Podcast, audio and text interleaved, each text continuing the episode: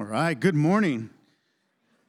If you have your Bibles, please open with me to Romans 15. Romans 15. We'll start on verse 14.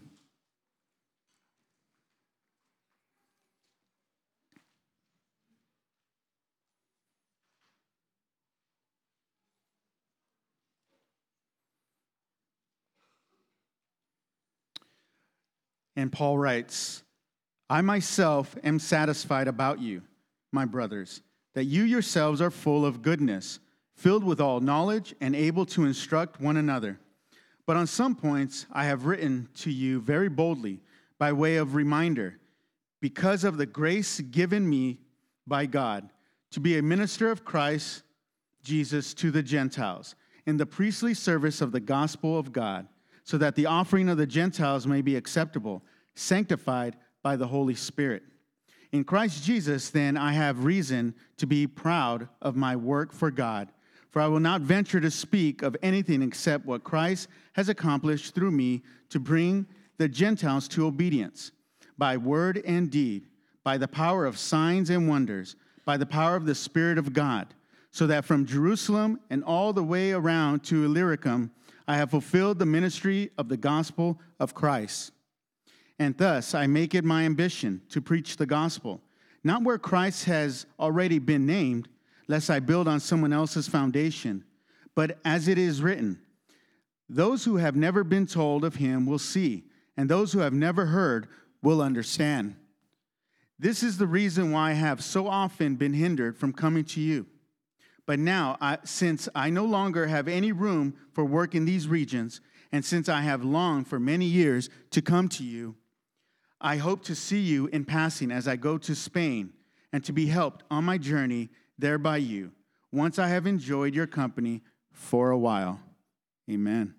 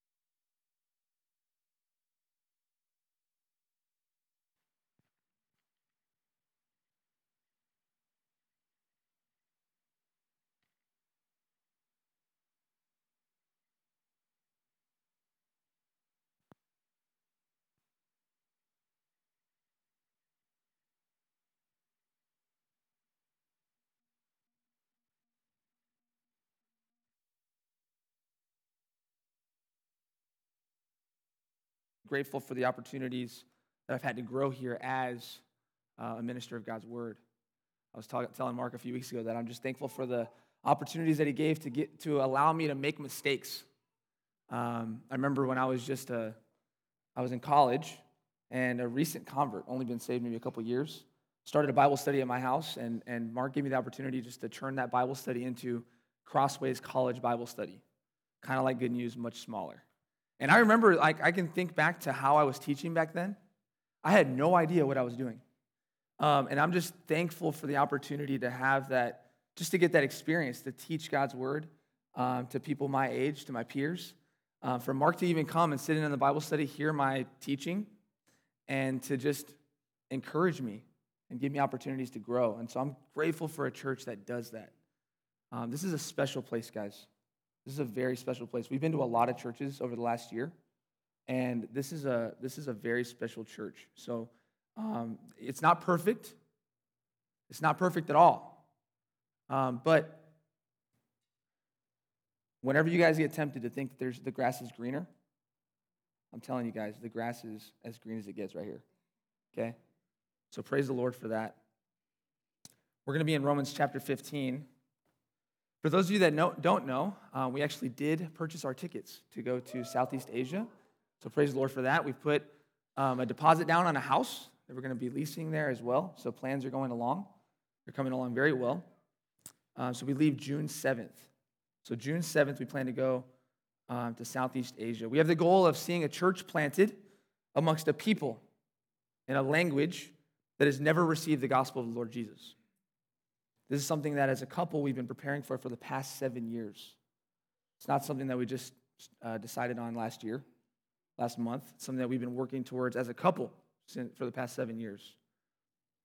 People always ask us, well, how long do you plan to be on? Well, if we've been, pre- if we've been preparing for seven years, then it's probably going to be a little bit longer than a few years, right? The answer is pretty easy or pretty simple. Um, until we see a church planted amongst a language that's never received Jesus, never had a church, or until Jesus comes back. So that's, a, that's about as long as we're going to be there.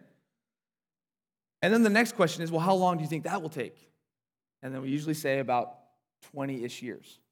That's our commitment because that's what we've seen um, through experience and through other people's experience. That's how long it takes to do this kind of work. Now, why would it take 20 plus years to do this kind of a task? That seems like a long time, doesn't it? Why would it take that long? We're seeing churches planted, you know, every, you know, in America, takes maybe a couple years to plant a church, right? You really could do it in a year, but to see it come to a, a healthy place, maybe two to three years, right? We're even planning as Crossway to plant a couple churches in the next several years. So why does it take 20 years? Maybe, maybe you've heard of people going overseas and planting several churches in a weekend. I don't know if you guys have heard that. That's actually, those are real claims that are being thrown around overseas. Big deal in the Southern Baptist Convention right now. Several churches in one weekend. So, why is it going to take you guys 20 years? Three big barriers of why it's going to take us a long time. First, the people that we're talking about, they don't speak a majority language as their primary language. Here's what I mean they don't speak English, they don't speak Arabic, they don't speak Mandarin, Vietnamese, Hindi, Spanish, or Swahili as their primary language. They speak one of the other thousands of languages that exist in the world today as their heart language. So when they're in their homes, when they're talking about things that are important, when they're talking about spiritual things, when you're speaking to someone from the heart, you're not going to be using any of these majority languages. You have to use their mother tongue to really communicate to them at the heart level. So that's one big barrier. That means you're going to have to learn not just one language, the larger, the, the majority language. You're going to have to learn two languages. One language to get into the country, the second language to gain access to the people's hearts. Does that make sense? Second, these people often lived in what we call closed countries, or what missiologists often call creative access nations. This means that you can't just show up to the country and say, hey, I'd like to be a missionary in your country. It's illegal. So if you do that, they'll never let you in. If they find out that you're that word, then they'll kick you out. So actually, we're pretty, um, I'm averse to using that word. I will usually say the, the M, I will say an M or a worker. Missionary is kind of like a curse word to us now. So we just don't use that word because that, that word will get you um, kicked out of countries. We actually even heard of people within the country that, um, that we're going to They've received an email from someone who meant well, and in the subject line it said, How's our missionary doing? Within 48 hours, kicked out of that country. So that means in order to gain access to these people, we have to go in by some other creative means. We can't just go in by using that identity. So we've decided to use business as that way to gain access to the people to bridge, bridge uh, to make a bridge, to build bridges for the gospel. That takes time to establish a business and to maintain it, um, and then also to do all of the other things that go into seeing a church planted in that people group. Third, we want to plant a church that lasts. We want to plant a church that lasts. We're not just going to share the gospel. We're going to share the gospel and to train people so that the gospel can be alive in a community for decades, for centuries, even. That's our prayer. So there's a couple things that need to happen in order for that to, to take place. We believe that for a church to have a chance at lasting, just a chance, they need qualified indigenous leaders and the word of God in their language. Indigenous means that they're from that people group. They're from them, not an outsider coming in, but someone that's from among them. They need qualified leaders to lead that church, and they need the word of God in their language. If you don't have both of these things, then the people will always be dependent on outsiders coming in. And we don't want them to be dependent on outsiders. We want them to be self sufficient in themselves. So if the people don't have a written language, then what do they need? They need a written language. I mean, someone's got to go in, learn their language, reduce it to writing, and then teach them how to read and write their own language, just so they can be able to read and write um, and to learn from God's word on their own. If they don't have a translation, then what do they need? They need a translation. And if you think, if you think about how long it takes to raise up elders in an American church situation, think about Crossway. Think about someone who becomes a new believer at Crossway. How long do you think it'll take them to go from becoming a new believer to being ready to be an elder at the church? Years. Years. And that's in America. That's in English. That's in a place where that person probably already had an understanding of the gospel before they really turned to Christ in repentance and faith. so now imagine what that's going to look like in a place where there's no gospel foundation, no church culture. I mean, we're in the Bible Belt of, of California here.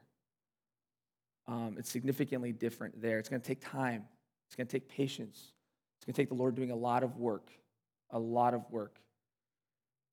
So, is it clear that it's going to take a long time? Okay. it's kind of daunting, honestly, thinking about this. Um, from a human perspective, I'm like, man, how is this going to happen? It's just, you have to trust the Lord that He's going to do it, that He's going to get this work done. So once we've established that this is going to take a long time, sometimes like we get a response, a question. So, so why not just plant a church here? If you're going to spend 20 years to plant one church, maybe two, then why not just plant a church where it's a little bit easier, a little bit faster? Why not do it in East Bakersfield? Why not go to Dearborn, Michigan, where we lived for a number of years? Our neighbors, our neighborhood guys in East Dearborn, Michigan, is 99% Muslim. Arabic is the common language in East Dearborn. Why not go there and plant a church amongst them? Why not go to Hamtramck? It's a, it's a, it's a, it's a small enclave within Detroit that where a lot of Bengali and Yemeni and, and other immigrants, they come and they settle there. And again, all the signs are in Arabic. Why not go there and plant a church there? Why not go to a, a majority language group and just learn, you know, one language and then plant a church in that language?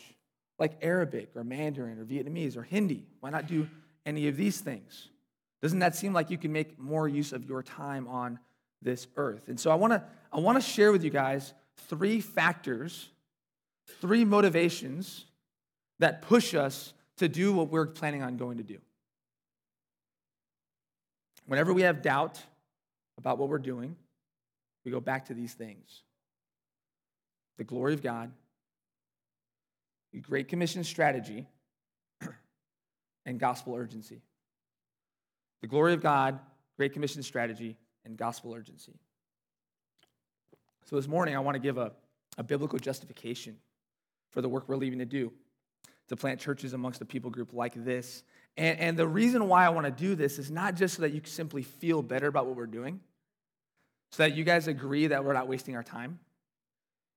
No, I, I want to do this first and foremost in hopes that some of you would make it your ambition to take the gospel where it's never been.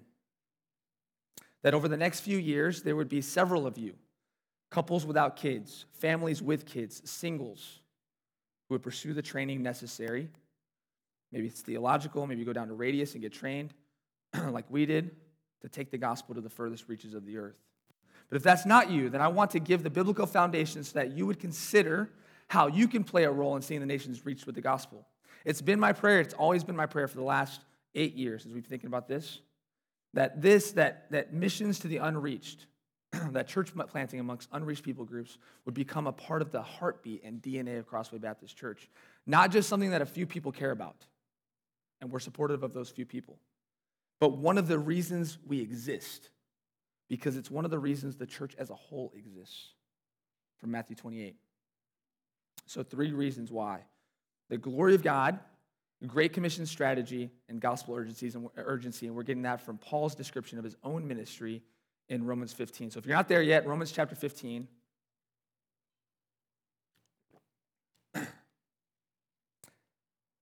Now, as many of you know, Romans is the, the theological crown jewel of Scripture. It is the closest thing in Scripture that we get to a systematic theology. In the book of Romans, you get a lot of rich doctrine, don't we? In, in Romans alone, we get the doctrine of natural revelation, justification, adoption, sanctification, predestination and election, and even eschatology, all in the book of Romans. But Romans is not just a theological treatise, it's also functionally at, at, at the very base of why it was written, functionally. It's a missionary support letter. And I realized that the text that we read this morning, uh, before I came up here, it didn't really end like on a really complete thought, right? But um, I had him read it because I wanted to make this point. Look at verse 24 and, in chapter 15. So this is a missionary support letter. Verse 24 I hope to see you in passing as I go to where? Spain, and to be helped on my journey there by you, once I have enjoyed your company for a while. So Paul writes this letter to Rome, yes, to encourage them and to teach them, but he's also writing to them because he wants, to go to, he wants them to partner with him in the gospel as he goes to Spain. And in chapter 15, he's going to give the reason why he's going to a place like Spain that doesn't have the gospel yet. And that's what we're going to look at in our text. so, the first point I want us to look at this morning and think about is that God is glorified when new peoples come to know him. God is glorified when new peoples come to know him. Look at verse 15. Let's read that together. Actually, I'll back up to verse 14 for context. Paul says this I myself am satisfied about you, my brothers, that you yourselves are full of goodness, filled with all knowledge, and able to instruct one another. But on some points, I have written to you very boldly by way of reminder, because of the grace given to me by God to be a minister of Christ Jesus to the Gentiles in the priestly service of the gospel of God, so that the offering of the Gentiles may be acceptable, sanctified by the Holy Spirit. So he starts off this section by just commending the church of Rome. You guys are, you guys are doing a good job. You guys are a good church. I've written to you very boldly on some, by some reminder of, of truths about the gospel, but I want you to know that you're doing things well. I want to commend you. Then he goes in to describe his ministry, and that's what I really want to focus on here. Look at how Paul describes his ministry. And I want us to see that he, first and foremost, God is glorified in his ministry to unreached peoples, to peoples that have never received the gospel. First and foremost, because he does his ministry for God. God is glorified when we do ministry for him. Look at how he describes it. Verse 15. because of the grace given me by God to be a minister of Christ Jesus to the Gentiles in the priestly service of the gospel of God. Stop there. He describes himself as a minister of Christ Jesus, and he describes his work as a priestly service. The word minister that he uses there is actually a very interesting word. It's the word liturgos in Greek. That's where we get the word liturgy from. Now, where else do we hear the word liturgy? In church. And when we think about liturgy, you need to be thinking about an order of service, an order of worship. the sacrifices in the Old Testament could be described as a liturgy. There's an order to the sacrifices, it was a liturgy. So Paul's using this word here. It's, it's often translated as minister or servant, but it's a very religious word.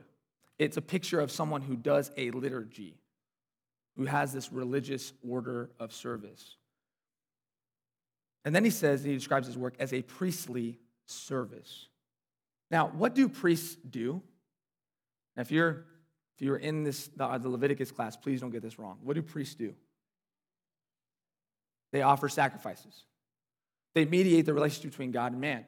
And in the Old Testament, by offering sacrifices on their behalf. Now, who is, so what is Paul's offering here?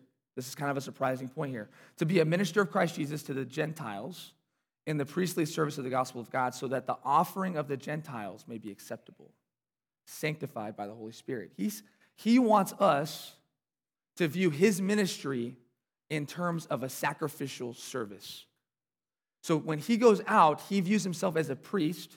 He views the Gentiles, these people from other nations that are not Jews, as his offering unto God. This is his offering. He wants them to be presented to God, acceptable, sanctified, set apart by the Holy Spirit. And so, first and foremost, he does all of his work for God. This is a worship activity. Now, this is true of all, this is true of all ministry, not just this kind of ministry. We should all view our work as worship. We should all view our ministry as offerings to God. But here specifically, Paul is bringing to God Gentiles. Now, that word Gentiles here is really the word ethnos or ethne. It's where we get the word ethnicity from. It's the same word that's translated as nations in Matthew 28. The exact same word. In Matthew 28, all nations, make disciples of all nations, panta ta ethne. Here, it's using the same word, but it's translated as Gentiles. Here's, the, here's Paul's point here, though, is that these are people that are not Jews. He just got done talking in Romans 14 about relations between Jews and Gentiles within the church and how they should be, behave with one another. But these are nations. These are people. So what, is it, what does it mean? What is a nation?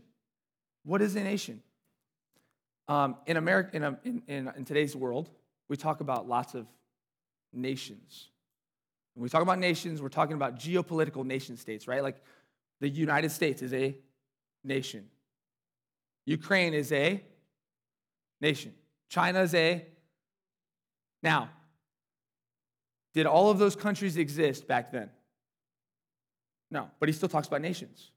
And the Bible talks about nations in terms of more of like cultural and linguistic identities. So, a group that speaks the same language, has the same culture, has the same history, maybe lives in the same place, this would be called a nation. And so, Paul's going to all these different peoples and he's offering them up to God in his priestly duty. So, first, God is glorified when when we do ministry for God, because our ministry is for God. Secondly, God is glorified because Paul recognizes that the work that he does and the work that we all do is accomplished by God. Look at verse 17. In Christ Jesus, then, I have reason to be proud of my work for God. Let's just stop there. Paul says that he's proud of his work. Is it, should we be proud? Doesn't that ring kind of weird to you? Like I remember, I remember uh, I, I, like Christian hip hop. I joke that I, I listen to hip hop and hymns, and and there's a group called Beautiful Eulogy. That's one of my favorite um, groups, and they're signed to a label that's called Humble Beast. And it's a little confusing, right? Like, are you humble or are you a beast? And they have T-shirts, and I have one. Says Humble Beast on it. And I, when I wear it, I'm a little, confl- I'm a little conflicted Am I telling people I'm a beast or am I telling them that I'm humble? In our culture, we could tend to think that humility means that we never boast about anything. That humility means that we strip ourselves of everything and we can begin to think that this is humility, that we say things like this. We totally self deprecate like this I have nothing to offer the church. I'm not gifted. I'm not growing in righteousness. I'm unusable. And we can think that something, statements like that are actually humble. And there's nothing we can boast about at all. This is called total self deprecation. You belittle yourselves. But in belittling ourselves to this point, we actually end up belittling what God can and will do through you. That when we totally self deprecate like this, then we're saying that God can't use me, that God is not growing me in righteousness, that God is not, that, that I don't have anything to offer the church because God hasn't gifted me. That's what we're saying by implication. The tricky thing is that these statements, there are, there's some truth to these things, right? Like you in and of yourself, you do have nothing to offer, offer the church. You in and of yourself. You in and of yourself, you wouldn't grow in righteousness. You wouldn't be usable. But that's why Paul says it the way he does in verse 17. Look at what he says here. In Christ Jesus, then. Because in Christ Jesus, you are a new creation. You are gifted for ministry. You are usable as an instrument for Him. So in Christ Jesus, then, verse 17, I have reason to be proud of my work for God. So we don't want to be totally self deprecating. And then we also don't want to have like a fake humility um, either. We don't want to have this fake humility that comes out in like humble brags either, right? You guys know what humble brag is? It's like me walking off the stage after um, preaching, someone comes up to me and we're talking, and I just say, Man, I just wish I would have preached better that day, knowing very well that was the best sermon I've ever preached in my life. What am I looking for there? I'm looking for attention, I'm looking for affirmation, human affirmation. Both are prideful, both rob God of glory because both draw attention on ourselves.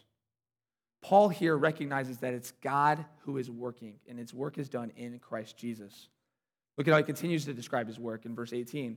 For I will not venture to speak of anything except what who? Christ has accomplished through me to bring the Gentiles to obedience. By word and deed, by the power of signs and wonders, by the power of the Spirit of God. So he's, he's, he's recognizing that he's doing these things, right? Whose word was being preached? Who was preaching the word? Paul. Who was living out the deeds? Paul. Who was doing the signs and wonders? Paul was. Through the power of God, through the power of the Spirit of God. So we need to recognize that, yes, God gives us gifts. We need to use them as instruments for Him. And as we do that, it's God who accomplishes this work. Our only hope for seeing a church planted in the future is if God does it. Our only hope for seeing our kids come to Christ is if God does it. Our only hope for any ministry success is if God accomplishes this work. So Paul isn't sinfully proud here, he's humbly proud.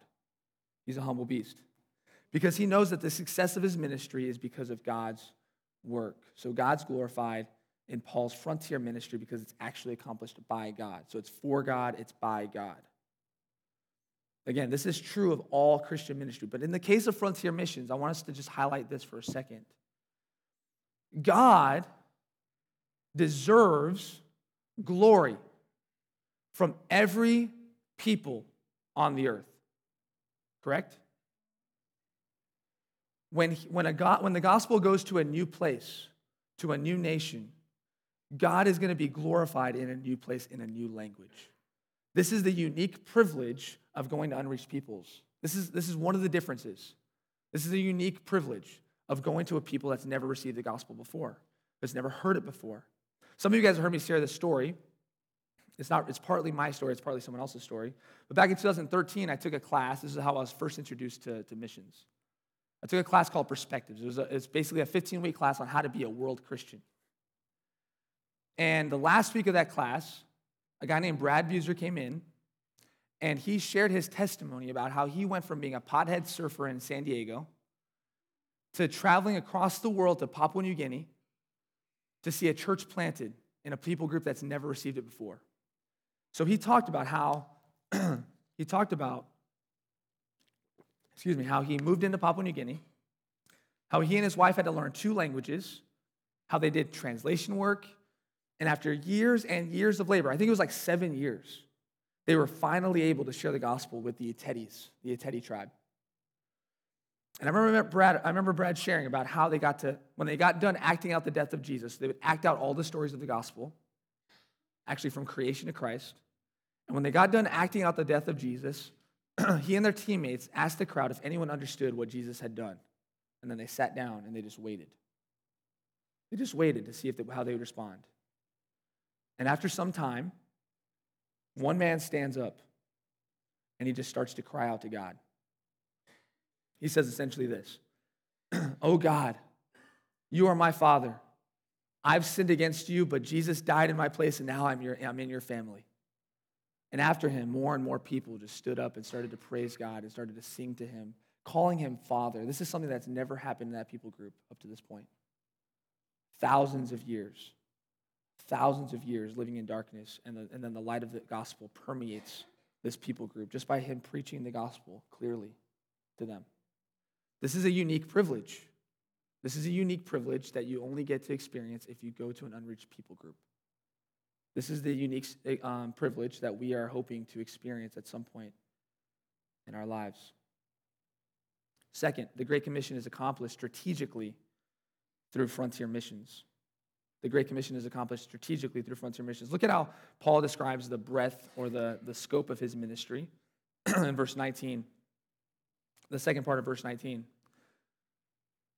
So he says that through the power, signs, and wonders, by the power of the Spirit of God, so that from Jerusalem and all the way around to Illyricum, I have fulfilled the ministry of the gospel of Christ. Skip ahead a little bit to, to verse 23. but now, since I no longer have any work, any room for work in these regions. So, this is a pretty audacious claim, isn't it? Paul says that from Jerusalem all the way around to Illyricum, he's fulfilled the ministry of the gospel of Christ.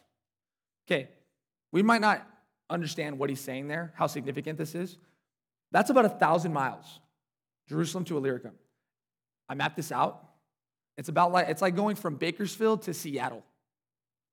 Now, could you imagine if Mark said, Pastor Mark, if he said that, hey guys, I've gone from Bakersfield to Seattle, all done. All done. No more work for me here. We'd be like, okay, Mark, you're a good preacher, but you're not that good. So, what are you trying to tell us right here, right? Does Paul mean that every single person in all these regions believe the gospel? I don't, I don't think so. In Second Thessalonians, Paul says that not all have, not all have faith. Second Thessalonians 3 2. So Paul recognizes that even in Thessalonica, where there is a church, not all have faith.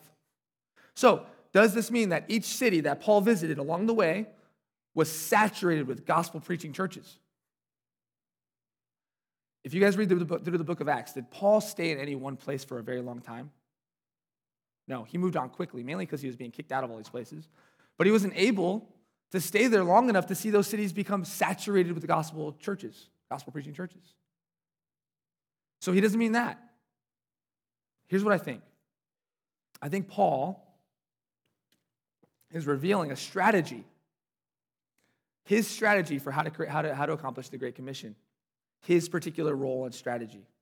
So here's what he did if you read the book of Acts. He went to strategic locations, cities, where there was often a center of commerce. There was a synagogue, even. He would go and preach. And then once a church was planted, then he would leave it to the church to reach the surrounding region. It was their responsibility. He might even send like a Timothy or a Titus to go, to, go uh, to these people groups, to train the churches to raise up elders so that they can be sustained on their own, right? But that wasn't his role. His role was to go and get things started, and he'd move on. And he was going to strategic locations. So that way, from, from Jerusalem to Illyricum, there would be a church represented. And he would go, he would plan on where to go based on where the church couldn't reach. And that's why Paul, to the Romans, he's saying, Look, I, I love you guys. I want to go visit you guys. I'm going to pass through you on the way to Spain and I want you to partner with me as I go there. So he's leapfrogging Rome in order to get to Spain because he has this specific strategy that he's attacking here in his ministry. Excuse me, in his ministry. In 1 Thessalonians 1 8, we see a little bit of a picture of this. Just listen how Paul describes their ministry. He commends them for this.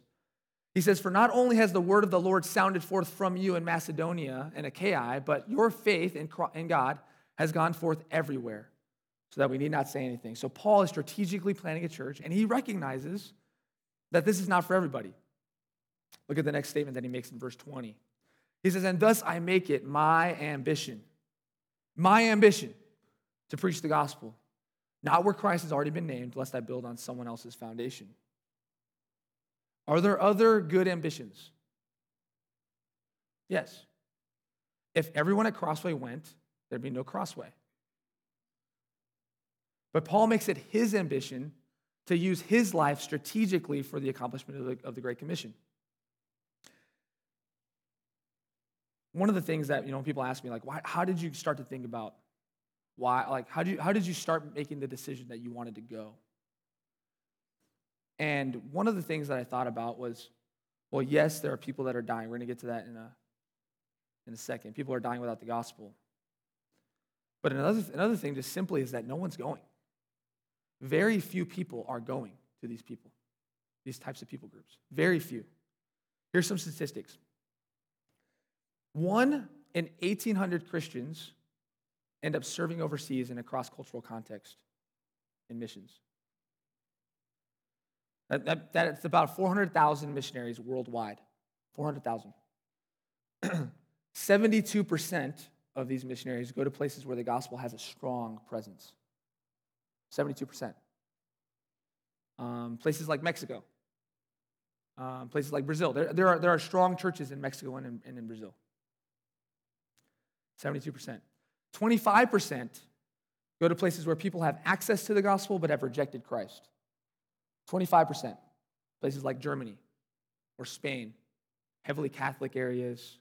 Um, you know, so Germany, post-Christian areas, Scotland, hard places, places that need ministry, guys. Let me let me hear me say that, okay? Hard places, places that need ministry, they need the gospel. But they have access. That leaves 3%. 3% of the 400,000 missionaries worldwide go to places that have no churches no access to the gospel. So if we think in terms of allocation of resources, there is a huge imbalance. There is a huge imbalance. And so when I was when I was first being wrestling with this stuff, that was one of the things that drove me. I was like, well, how do I? I'm, I'm a very logical thinker. I'm not very emotional when I make decisions. Okay, you can probably tell by the way I'm presenting this so far. That I looked at the I looked at my friends and I looked at people that were that were willing to do something, and they were all like wanting to go to places that were already reached. I'm like, man, we need to go to these places. There's a huge imbalance here. And, and, and we're, we as a church have a responsibility to take the gospel to all nations, which means nations that don't have the gospel yet. And so we need to be thinking about how we can strategically allocate our resources for this end.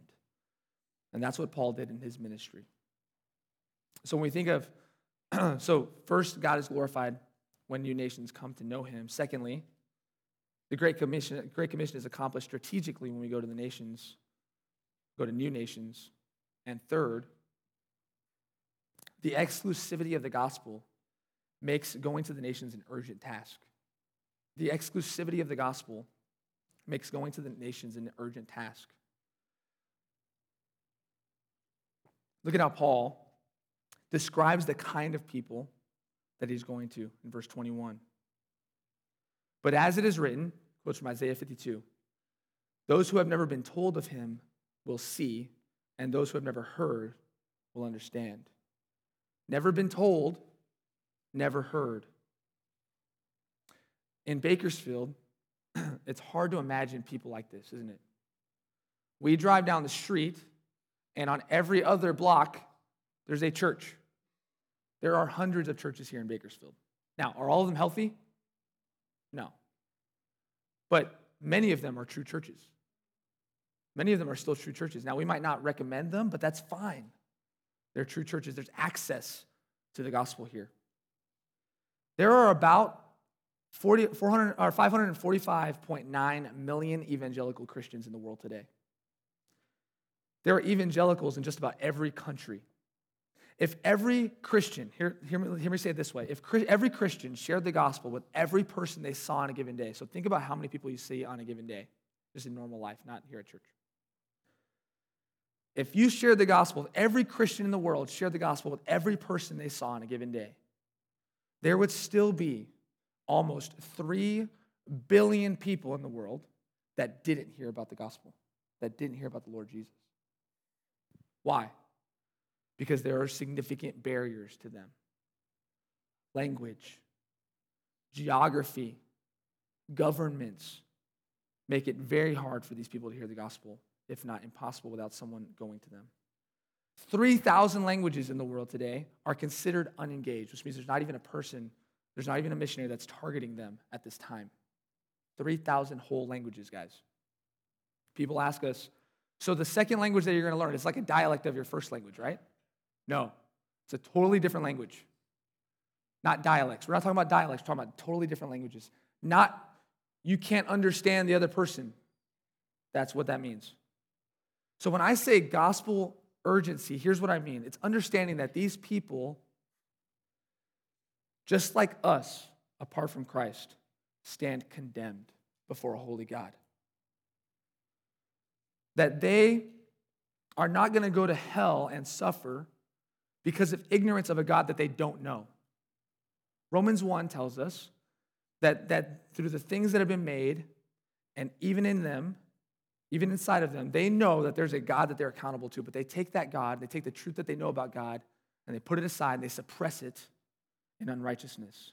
And they exchange the true God for created things, idols.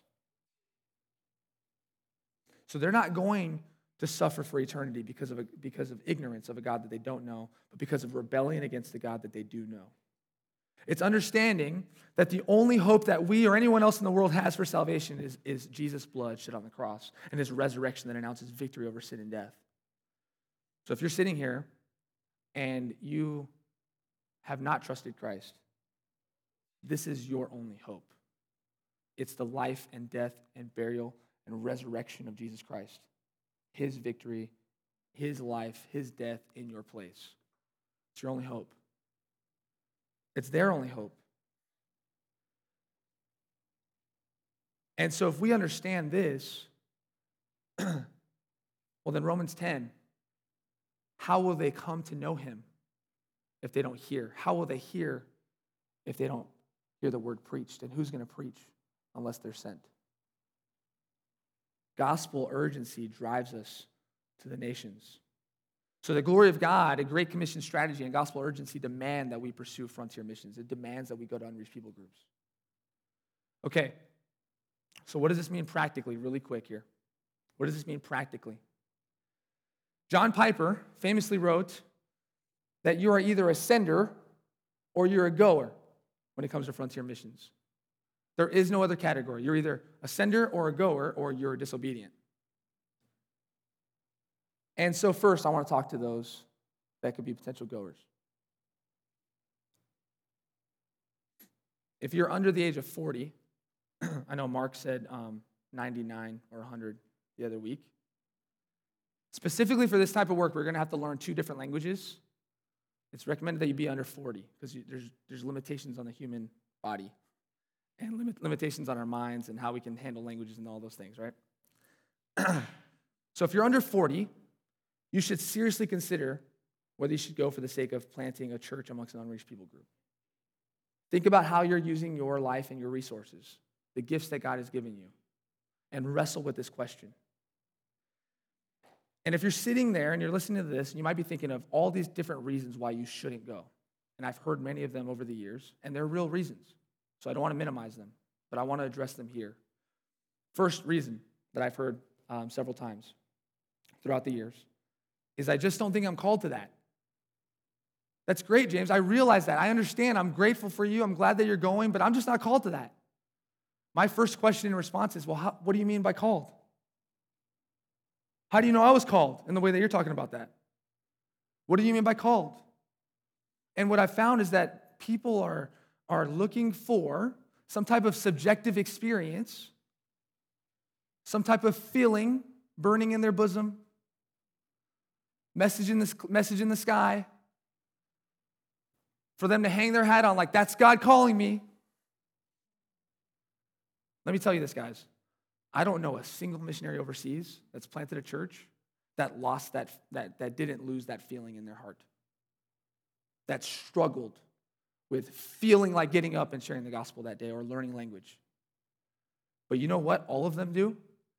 They, they do what Paul does in this text here. They hang their hat on a biblical conviction. Why am I here? Why am I here? Look at verse 21 again. Paul gives a foundation for why he's doing what he's doing. And what does he say? Verse 21 But as it is written. If anybody could give a subjective call to missions, it's Paul. He was literally knocked, on knocked off a horse and blinded by Jesus and told, This guy's going to be my, my apostle to the Gentiles. In Acts 16, when he's deciding where to go next and he's trying to get into Asia and, and, and God prevents him to going there, from going there, he turns him around and he says, he gives him a vision to go to Macedonia. And so, God go, and so Paul goes to Macedonia. If anybody could have pointed to a, to a subjective call, it was Paul, but he doesn't do it here. He points to biblical prophecy, a biblical conviction that he is right smack dab in the middle of God's will because he lines up with what, what God prophesied in Isaiah 52. and so, you may not be called to that, but let's start with a biblical understanding of what calling is. Biblical conviction, gifting, opportunity, and affirmation by the church. Let me tell you when you know for sure that you're not called. When the church says, no, don't go. You should stay here. That's how you know you're not called. That's not something that you determine basically by yourself necessarily. So you should do that with counsel. Second, second one I've heard a lot is I'm involved in fruitful ministry here. So I don't want to leave that. I'm involved in fruitful ministry here. Think about this for a second, though. Paul and Barnabas were both faithful leaders in the church of Antioch before they were called to go, to go to the Gentiles. In Acts 13, when they're called on to go, there were five leaders of the church of Antioch, and, and God singles out two of them and tells the church to, to send them. So Paul and Barnabas were involved in, in fruitful ministry where they were at. There's a missionary named John Paton um, who went to the New Hebrides in South Pacific. Before that, he worked in, in Scotland, had a very successful ministry there, working among young, young adults. Everyone thought he was crazy for leaving this wildly successful ministry to go to a place where there's so much unknown. But he was driven by biblical conviction that these people who did not know Christ needed to know Christ and that God was worthy of being glorified there. So, might I suggest this that fruitful ministry here is actually a great reason why you should go. It's actually a great reason why you should go. We want to send our best overseas, not the people we could do without. And don't hear me say that there are people here that we can do without. You know what I mean. It probably hurt the church in Antioch to see Paul and Barnabas go. We know it did. But the glory of God, where he is not yet worshiped, demands it. Demands it. Third, what if it's not safe? John Paton faced lots of opposition, yes, because he was leaving a successful ministry, but he also faced a lot of opposition for where he was going because just a few years before going there, there had been a couple missionaries that were killed and eaten by the people there. So, in a discussion about the dangers of going to the New Hebrides, a Mr. Dickson exploded. The cannibals! You'll be eaten by cannibals! To which Paton responded, Mr. Dickson, you are advanced in years now, and your own prospect is soon to be laid in the grave, there to be eaten by worms. I confess to you that if I can but live and die serving and honoring the Lord Jesus, it will make no difference to me whether I'm eaten by cannibals or by worms. And in the great day of my resurrection body will rise as fair as yours in the likeness of our risen Redeemer. We need to have a biblical view of suffering. Suffering is not just something that happens alongside sharing the gospel and, and ministry, it is often the means by which the gospel goes forth. So we need to have a biblical understanding of suffering. We do not let safety as Christians drive our decision making. Don't hear me say be foolish. Use biblical wisdom. But biblical wisdom weighs out safety and strategy and all of these things in the glory of God, and then you make a decision. But it, safety does not drive. Safety does not drive. We don't live for this life, we live for the next life, which is secure in Christ. That's, that's what John Paton is saying here, talking about the resurrection body. Therefore, we must put safety and suffering in its proper place right beneath the feet of Jesus. Last one here. I'm very close to my family, and I can't stand the thought.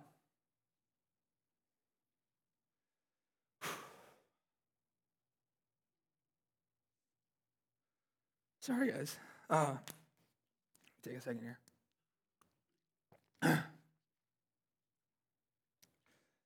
in my times rehearsing this, I didn't do this. I'm very close to my family, and I can't stand the thought of being away from them for that long. We feel that. In a Q&A last week that Kate and I did, we were asked, what's your biggest challenge that you anticipate in the near future? And uh, sorry, guys. Kate's answer had almost nothing to do with where we're going. It had nothing to do with where we're going, and it had everything to do with what's here and what we're leaving behind. But is Christ not worth sacrifice? Is the glory of God not worth leaving comfort and security? Jesus said that if anyone would come after me, I bid him come and die. In John 12, 23, he says this the, hour of, uh, the hour has come for the Son of Man to be glorified.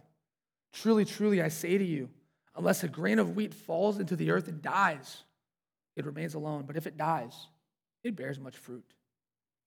Whoever loves his life loses it, and whoever hates his life in this, in this world will keep it for eternal life.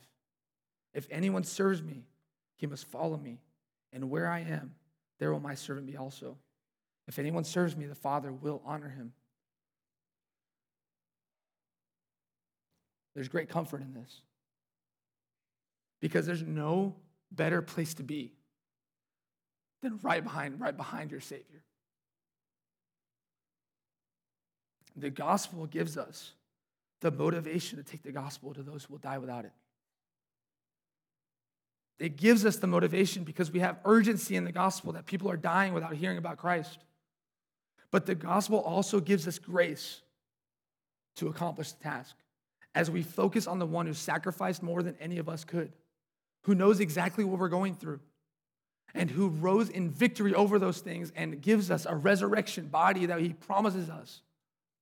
So we don't, we, if we lose sight of the gospel, we lose sight of all of that grace. The gospel gives us the motivation, it gives us the grace in the midst of the, uh, in the midst of the battle.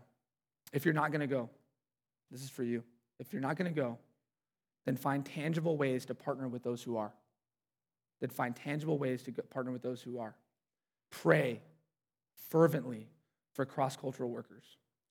Pray for countries that are hostile to Christianity and for people groups that are considered unreached. If you guys are looking for resources for this, do, how do I know the, who these people are?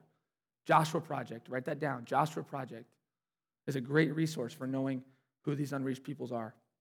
Operation World is another great resource for knowing how to pray for these people and how to pray for these countries that they live in. Give generously to the church and to individuals to this end. The church can do more mission if we have more resources. It's one of the reasons why we're talking through like whether or not we're going to build more, if we're going to send people to plant a church, because it takes resources to do that. So give generously to the church so that the church has the bandwidth, has the, has the resources to, to send. And lastly, mobilize to this end. Mobilize. Some of you are sitting here and you know that you're either not physically able or you're older than you're 41 and you don't have the capacity to pursue frontier missions. Don't hold back. Because I know that you know that there are people sitting in this room that you're thinking about right now. Don't hold back from calling on potential candidates to think about going, to think about doing something very hard and uncomfortable. Don't hold back. That's what the church does. That's what the church does. We're, we pray for workers. We pray that the, God would provide laborers. We pray for people to be raised up. Well, how do they get raised up? This has become a part of our culture at our church. We're calling on each other to, hey, man, you should, you're really gifted in this area. You're a great teacher. You should consider doing this. I'll, I'll close with a, another quote from John Piper in his book, Don't Waste Your Life. he says this I am wired by nature to love the same toys that the world loves. I start to fit in. I start to love what others love. I start to call Earth home. Before you know it, I'm calling luxuries needs and using my money just the way unbelievers do. I begin to forget the war. I don't think much about people perishing. Missions and unreached people drop out of my mind. I start dreaming about triumphs. I stop dreaming about triumphs of grace. I sink into a secular mindset that looks first to what man can do not what God can do. It's a terrible sickness. And I thank God for those who have forced me again and again toward a wartime mindset. So let us take on a wartime mindset as we've worked to fulfill the Great Commission together for the glory of God with strategy and God's gospel urgency. Let's pray. Father, I thank you so much for the privilege of knowing you the privilege that we have in the gospel of knowing, a, knowing your son who came for us, who lived for us, who loved us and died on the cross for us, who was buried and rose from the grave victoriously for us, who ascends for us. And Lord, I just pray that you would help us to live in light of the gospel. Help us to move. Help us to be a church that takes missions to unreached people groups seriously, that it would become a part of our heartbeat. It's one of the reasons why we exist. Lord, I pray that you would raise up laborers for the harvest because they are indeed plentiful. I pray for people that are in here that, that are gifted. I pray for people in here that are willing. And I pray that you would make us all willing to play a, a serious role in seeing the nations reached for you because you are worth it. The sacrifice is worth it. And there is great reward on the other side. Please help us to live life in light of eternity and to pursue these things for you. In Jesus' name, amen.